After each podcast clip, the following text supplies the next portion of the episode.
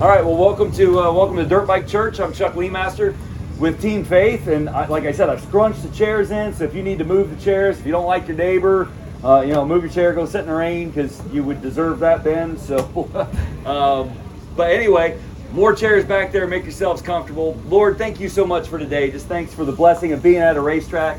Thanks for even the weather. It's been great temperature-wise. A little bit of rain, a little bit of drizzle makes the track slippery, but we are still here. And we just invite you into this place. Would you come and just open up our hearts so we can hear what you have to say to us? In Jesus' name, amen. Amen. So, welcome back to GNCC long summer break, or a short summer break, depending on your perspective. I know that we've had a couple of holidays. We just had Labor Day, so everybody got a day off of work. We recently had 4th of July while we were on break. And then there was yet another day of remembrance that you probably didn't know about. It was at the very end of June. June 29th is actually known as the International Day of the Christian Martyr.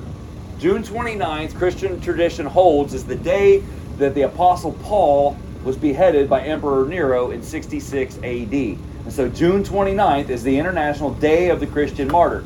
This past June, Voice of the Martyrs magazine, Christian magazine, featured on its front cover a picture of a guy named Jonathan Chow. And Jonathan Chow earned his place on the front cover of Voice of the Martyrs magazine. Quite honestly, actually, the story goes like this. Jonathan Chow, born in December of 1991. He was born to, his dad was a Chinese immigrant, had believed in Confucius, you know, that little symbol, a little bit of good, a little bit of bad, and all of us. Converted to Christianity. His mother was a Christian. Henceforth, Jonathan Chow was raised in a Christian home, and he came to know Jesus Christ as his Savior at a very young age.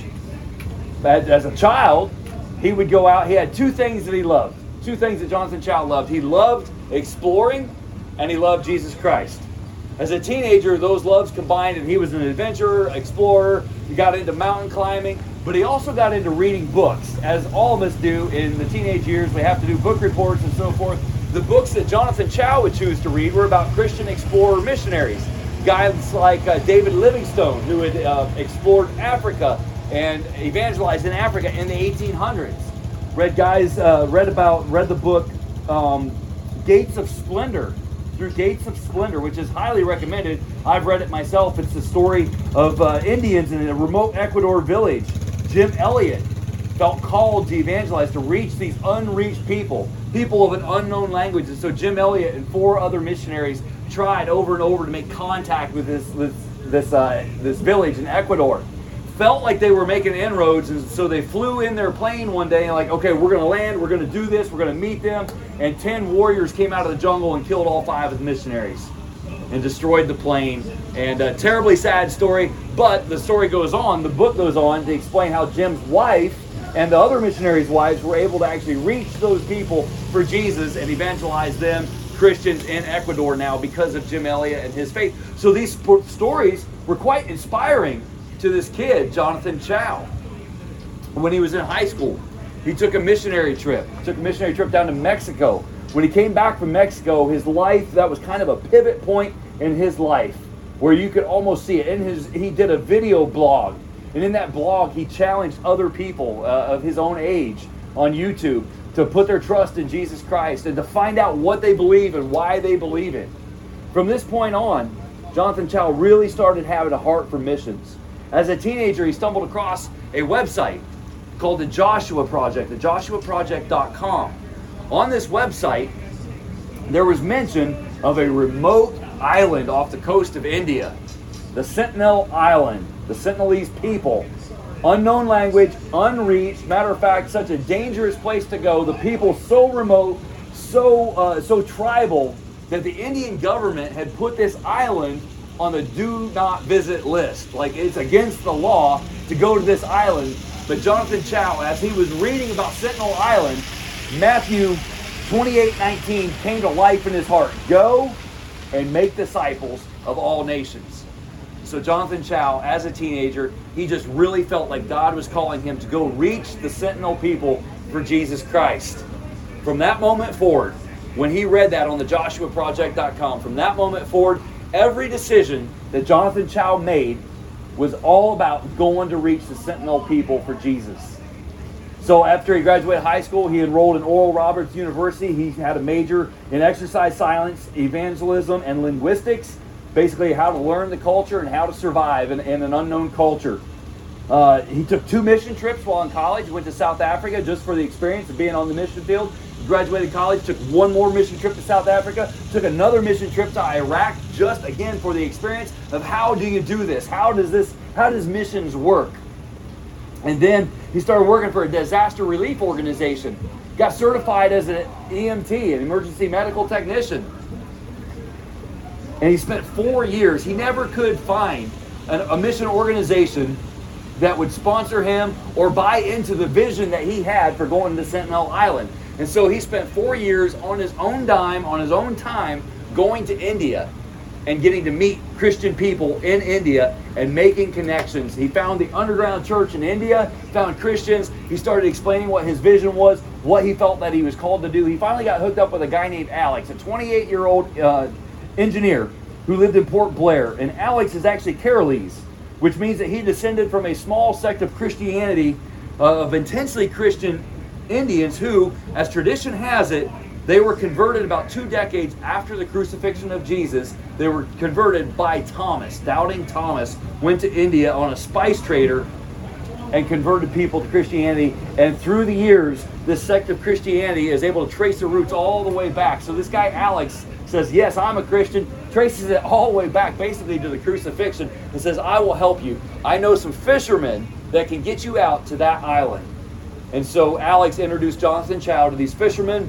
Jonathan Chow says, okay, we're going to put this plan in action. Comes back to the States, makes his final preparations, does some more linguistics training, reads over 100 books, gets ready. As he's getting ready to leave, as he's getting ready to go to Sentinel Island to witness to the people on Sentinelese Island for Jesus Christ, he says his goodbyes to his friends. And he tells his friends and his family, he says, hey, look, I'm going to be gone for a really long time. My goal, my hope, is to get to the island, the Sentinel Island, to learn the language, to live among them, to build rapport, and then introduce them to the saving grace of Jesus Christ. And I hope it only takes 10 years. So he was saying goodbye, like, this is going to be for at least 10 years before I see you again. He flies to India, Port Blair. He gets on that fishing trawler. The fishermen, they start taking him out towards the island. While he's on that fishing trawler, he writes in his journal. The night that he embarks, he actually writes it, and this is November of 2018. God, I thank you for choosing me before I was even formed in my mother's womb to be your messenger of your good news. May your kingdom, your rule, your reign come now to North Sentinel Island. Totally focused, totally intentional, knows that he is called to reach these people for Jesus Christ.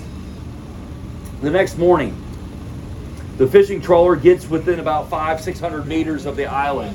The sun rises. He can see the island. He gets his kayak off of this fishing trawler, and he paddles towards the island. He's got gifts in this kayak. He's got some gifts that he wants to give to the islanders to kind of break the ice. As he gets close to the island, the people come out, and they're yelling and screaming in an unknown language. They don't seem too welcoming. All of a sudden, he sees them knocking arrows in their bows. He's like, uh-oh, this ain't good. So he takes his gifts, and he tosses them out of his kayak, and he paddles, and he writes down, I paddled like I've never paddled before. Now, this kid, he's an outdoor adventurer, an avid mountain climber, a swimmer, all kinds of outdoor adventure. He's super strong. He says, I paddled like never before. And he gets back to the fishing trawler, and he gets to the safety of the fishing trawler. Meanwhile, on shore, the islanders had been so agitated. They had 2 different types of bow and arrows. They had the bow and arrow that you think of, that which he saw them knocking, and they also had these great big bows that they would string up with their feet. So they would put the bow on their feet, and they would haul it back, and they would shoot these long, like, spears. Remember, this fishing trawler is about 600 meters offshore, and they launched a spear, and one of those spears actually hit the railing of the boat from 600 meters with your feet and hands. Pretty mad respect in my book, but scary situation to be in. And so Jonathan Chow, he gets back to the fishing trawler like that was a failed attempt. He writes in his journal, he says, I felt some fear, but mainly I was disappointed because they didn't accept me right away. A few hours later and a lot of prayer later, He loads up again. Like, I'm not going to be deterred. The people, they're just scared because they don't know what my intentions are. They got their gifts, so now I'm going to try again. He loads up more gifts in his kayak, and he paddles out.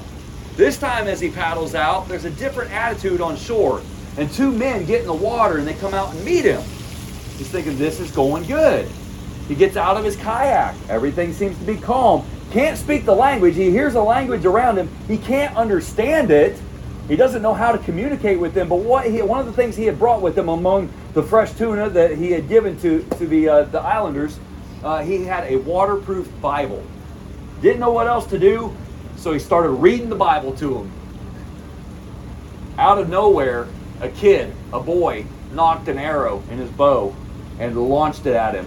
And he had his Bible in his hand, and he held it up, and it stopped the arrow, and he's like, uh-oh, this is bad news. They're agitated. He reaches for his kayak, and it's not there. The islanders had disappeared his kayak. And so he swam, over a mile to get to the back to the trawler. Like, that's a Navy SEAL kind of swim. This kid was tough. He was a tough kid. Swims all the way back out there, gets to the fishing trawler, and he sits down. He's deflated, and he writes in his journal. He says, it's weird. Actually, no, it's natural. I'm scared. There, I said it, he wrote in his diary. And as he's writing, his handwriting is getting increasingly agitated. And in big, bold, capital letters, he writes, I don't want to die. And then he goes on to say, would it be wiser to leave and let someone else continue this? Of course, by now, you know where this story is headed. Jonathan Chow did give up his life in November of 2018. And he made international headlines with his death. There were memes circulating throughout social media making fun of him. There were articles that were written criticizing him. Even Christians were very harsh in their condemnation of Jonathan Chow. He was stupid, is what the overall attitude of John Chow was. But GQ magazine, of all places, GQ magazine wrote an article. And in this article, and I'll just quote it for you, Chow prayed. Practically anyone else would have asked the fishermen to return him to Port Blair, but judge the situation from Chow's point of view. He considered the Sentinelese to be living in Satan's last stronghold, destined for hell, unless he rescued them for heaven. To him, there could have been no greater act of love than risking his life to save them from eternal torment. Jonathan Chow, on that fishing trawler in that moment, he wrote in his diary, he said, Lord, let your will be done. If you want me to get actually shot or even killed with an arrow, then so be it. I think I could be more useful alive though, but to you, God, I give all the glory of whatever happens. And so thinking carefully, he stripped down to his undershorts, actually his black undershorts there, and he got off the trawler the next morning, and he told the trawler, he said, I'm swimming to shore with nothing this time. I don't want them to, and I want you to disappear. You guys leave me here. I am swimming to shore, no threat to anybody. That was the last time that anybody saw Jonathan Chow alive. The fishing trawler came back the next morning, and in the morning light, they saw the islanders dragging a body by the neck, a body wearing black undershorts, and burying that body in the sand. Jonathan Chow had given up his life in that moment. You know, there were criticisms by Christians for Chow. Said that he was foolish, he was impetuous. We don't do missions that way. Criticism from the world, secular media, said, well, those were happy people. Just leave them alone. Why impose your beliefs on those people? But the author of that magazine, GQ magazine, the author of that article there, Doug Bach Clark, he said that the Bible that got shot by the arrow, John actually recorded where that arrow had stopped. Remember when the boy shot the arrow at him and he stopped it with his Bible? That arrow came to rest at Isaiah chapter 65, verse 1. It's God speaking. I was ready to be sought by those who did not ask for me. I was ready to be found by those who did not seek me. I said, here I am, here I am, here I am, to a nation that was not called by my name. In a letter to his parents that he wrote that last night on that fishing trawler, John Chow wrote, you guys might think I'm crazy and all this, but I think it's worth it to declare Jesus to these people. Please do not be angry at them or at God if I get killed. He went on to conclude, he said, I love you all and I pray None of you love anything more in this world than Jesus Christ. And for that, he was featured in this past June's Voice of the Martyrs magazine. He was the martyr of the month. I hate that we even have such a thing. But an inspiring story like that is as old as Christianity is.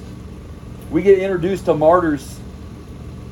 One of the first martyrs that we know of, according to Christian tradition, is the Apostle Paul, 66 AD. This past June, June 29th, was the 1956th commemoration of the Apostle Paul's death at the hands of Nero. And if you study the life of Paul, you remember that he was once called Saul, a terrible guy. He approved the execution of Stephen. He had letters to go to Damascus and to persecute the church in Damascus. But he met the resurrected Jesus on the road to Damascus, and nothing has been the same ever since. Saul, called Paul, traveled the Mediterranean basin, planting churches, sharing the good news that Jesus is the way. And it was Paul who was flogged, whipped, beaten, stoned, shipwrecked, snake-bitten, and persevered, always with boldness, always with courage, always driving forward. He was ultimately beheaded by Nero in 66 AD. There were 12 disciples that you're familiar with from reading the Gospels, Matthew, Mark, Luke, and John, the 12 disciples that hung out with Jesus. They didn't understand him when he was here, but in light of the resurrection and the claims that Jesus had made on his own life, the disciples went forward with incredible boldness. We're not told in the Bible how all of them died. We actually only have record of two of them in the Bible. The first one would be Judas Iscariot, who killed himself because he felt so guilty for having to betray Jesus. You can read about his death in Matthew chapter 27. James, the son of Zebedee, the brother of John, the sons of thunder, James, tradition tells us he was beheaded by a sword by Herod Agrippa around 44 AD, not far from where he was a local missionary to the Jews in Judea. His accuser, ironically, was converted to Christianity and died right alongside of James, converted by his courage. You can read a partial account of his death in Acts chapter 12, verse 2. Christian tradition goes on to tell us that the other disciples, Simon Peter, the rock, Simon Petra, on this rock I will build my church. Peter, the one who preached that message in Acts chapter 3 and 3,000 souls were added, started the church on that day. Peter, martyred by crucifixion in Rome by Nero, about 2 years after the death of Paul, so 68 AD, crucified upside down at his own request because he said, I am not worthy to die in the same manner as my Lord. And the Romans were all too happy but to oblige. Andrew, the brother of Peter, crucified. He was bound, not nailed, on an X-shaped cross at Petrea, Achaia, which is in southern Greece. He hung alive, tradition tells us, he hung alive for 2 days, exhorting spectators all the while, telling people as they passed by that Jesus is the way. Bartholomew, also known as Nathanael, preached the gospel in Mesopotamia and Persia, which is Iraq and Iran. He went to Ethiopia, Arabia, and India, martyred by being skinned alive and then crucified near Turkey.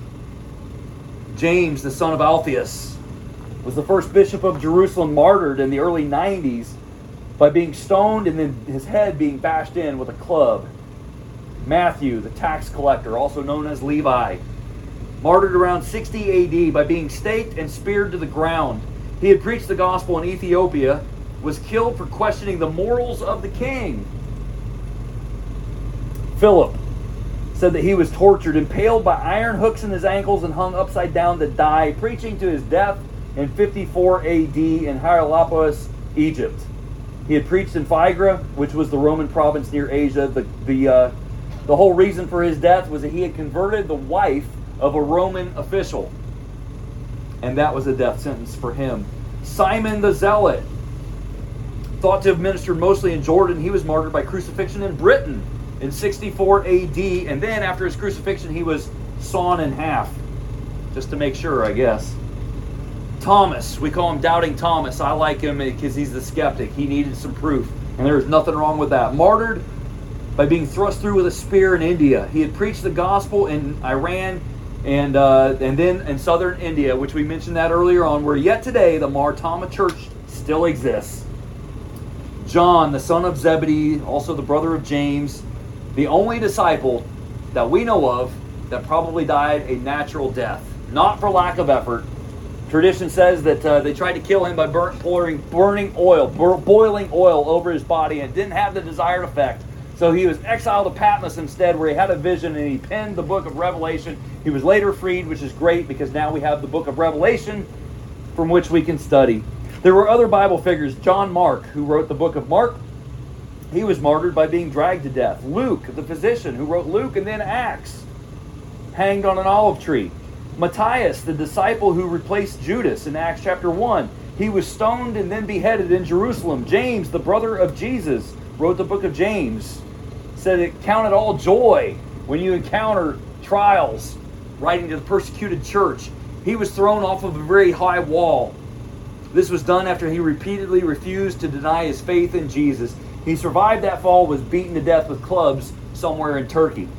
Jude, also the half-brother of Jesus, wrote the book of Jude, martyred by being beaten with a club and then crucified in 72 AD in the city of Edessa, which is in Turkey, while he was on a missionary trip that went through Iran and on into Turkey.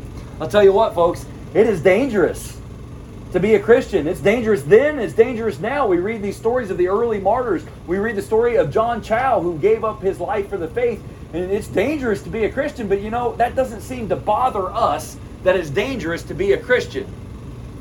We race dirt bikes, we race four-wheelers, mountain bikes, whatever it is. We're not afraid of a little danger, not afraid of maybe breaking a bone or having somebody beat us up because of what we believe. But you know what we are afraid of? You know what I'm afraid of? I'm afraid of being called a name. I'm afraid of being considered weird because I'm a follower of Jesus Christ. But you know, the kind of courage that we've talked about, the courage that Jonathan Chow had, here's what he wrote in his journal. He said, "Once I said yes to Jesus, I was committed. I was all in. I believed that the measure of success in the kingdom of God is obedience. I want my life to reflect obedience to Jesus Christ and live in obedience to Him. I think that Jesus is worth it. He is worth everything." And Jonathan Chow went on to give his life for that everything. You see, here's what it comes down to, my friends. Then and now, the faith of those early martyrs, the faith of John Chow, it comes down to this right here. You see, if this, the Word of God, if this is true, then it's worth dying for. And if it's worth dying for, it's worth living for. Jonathan Chow had that understanding deep within his heart. And everything that he did was to share the gospel with the people that he knew God had called him to. If this is true, and that's the decision, that's what you need to come to. You need to decide, is this true? Because if it's true, it changes everything. Now, what's in here? This is the story of God. It starts in the beginning. In the beginning, God created the heavens and the earth. He created mankind, male and female, He created them after His own image to have relationship with God Himself, to have relationship with one another, to have dominion over this earth. But it was a relationship at the very beginning. But you can't have relationship without love. You can't have love without free will. You can't have free will without choice. There was a choice at the very beginning of time. Mankind, Adam and Eve, they made that choice, the same choice that you and I have made. I'm going to do it my way. And relationship was broken. Sin entered the world. And sin, the destruction of mankind, God had a plan in the very beginning. Genesis chapter 3, He had a promise to fulfill that your seed, the seed of Satan, the seed of the woman, are going to be at enmity. But there's going to come a day where you bruise his heel and he will bruise your head. Genesis chapter 12, the covenant with Abraham. To protect that original promise in Genesis chapter 3, there's a covenant about a people that God is going to raise up. And through this people, there's going to be a blessing to the entire earth. God, through the seed of Abraham, lots of people, the land, and through Abraham, the protection of that promise that came through the law and the prophets and all the prophecies and everything that God protected through the Old Testament. Out came the Messiah. We enter into the New Testament. Jesus, the Son of God, God in a bod, born of a virgin, came down and lived the perfect life that none of us could ever live. Never broke relationship with God the Father, although we have. Jesus lived that sinless life that we could never live. And then He paid the price that we could never afford to pay. He gave His own life. He gave His own blood on the cross. And it was done and it was over. But on the third day, he rose to life again, proving that he was exactly who he said that he was, proving that he could do exactly what he said he could do, and that is to forgive the sins of the world. That is the question, my friends. That is the question you have to answer for yourself. Did Jesus really rise from the dead? Because if he did, this is all true. And if he did not do that, then this is all false. You can read through the eyewitness accounts. You can read through about Saul, who became known as Paul and had an encounter with the risen Jesus. You can read about Peter and James and John and Paul and all of these guys who died not for what they believed, but for what they saw. They saw the resurrected Jesus with their own eyes. And through all of history, nobody has ever died to protect a lie. These guys gave up their life. It was no hoax. You're going to have to answer that question. Did Jesus really raise from the dead? If he did raise from the dead, then this is true. If this is true, it's worth dying for. If it's worth dying for, it's worth living for. Christian, today's the day. You can go all in because it changes the rest of your life on this earth. If you've never made Jesus the Lord of your life, I encourage you, really dig into that question. Did Jesus really raise from the dead? I have Bibles up here if you need them. My name's Chuck. Come talk to me, Chuck at teamfaith.com. If you need to reach me offline here, I'd love to talk to you. Lord, thank you so much for today. Thank you for the opportunity to be at a racetrack in a country where we are still allowed to boldly proclaim the name of Jesus Christ. Thank you for the opportunities that you've given us. May we live into those opportunities, Lord. People that don't know you, may they come to know you right here on the GNCC Racing Nation. Those of us that do know you, sometimes we need to recommit. Sometimes we need to refocus. Man, may we go all in for you, Lord, and change the landscape of the GNCC Racing Nation and the landscape of eternity to come. Lord, we love you. It's in Jesus' name I pray. Amen. Thanks for hanging out with me. Let me know if you need anything. Otherwise, have a great race, and I'll see you in 2 weeks. I want to say the John Penn. I think it's the Burr Oaks, though, isn't it? I'll see you there.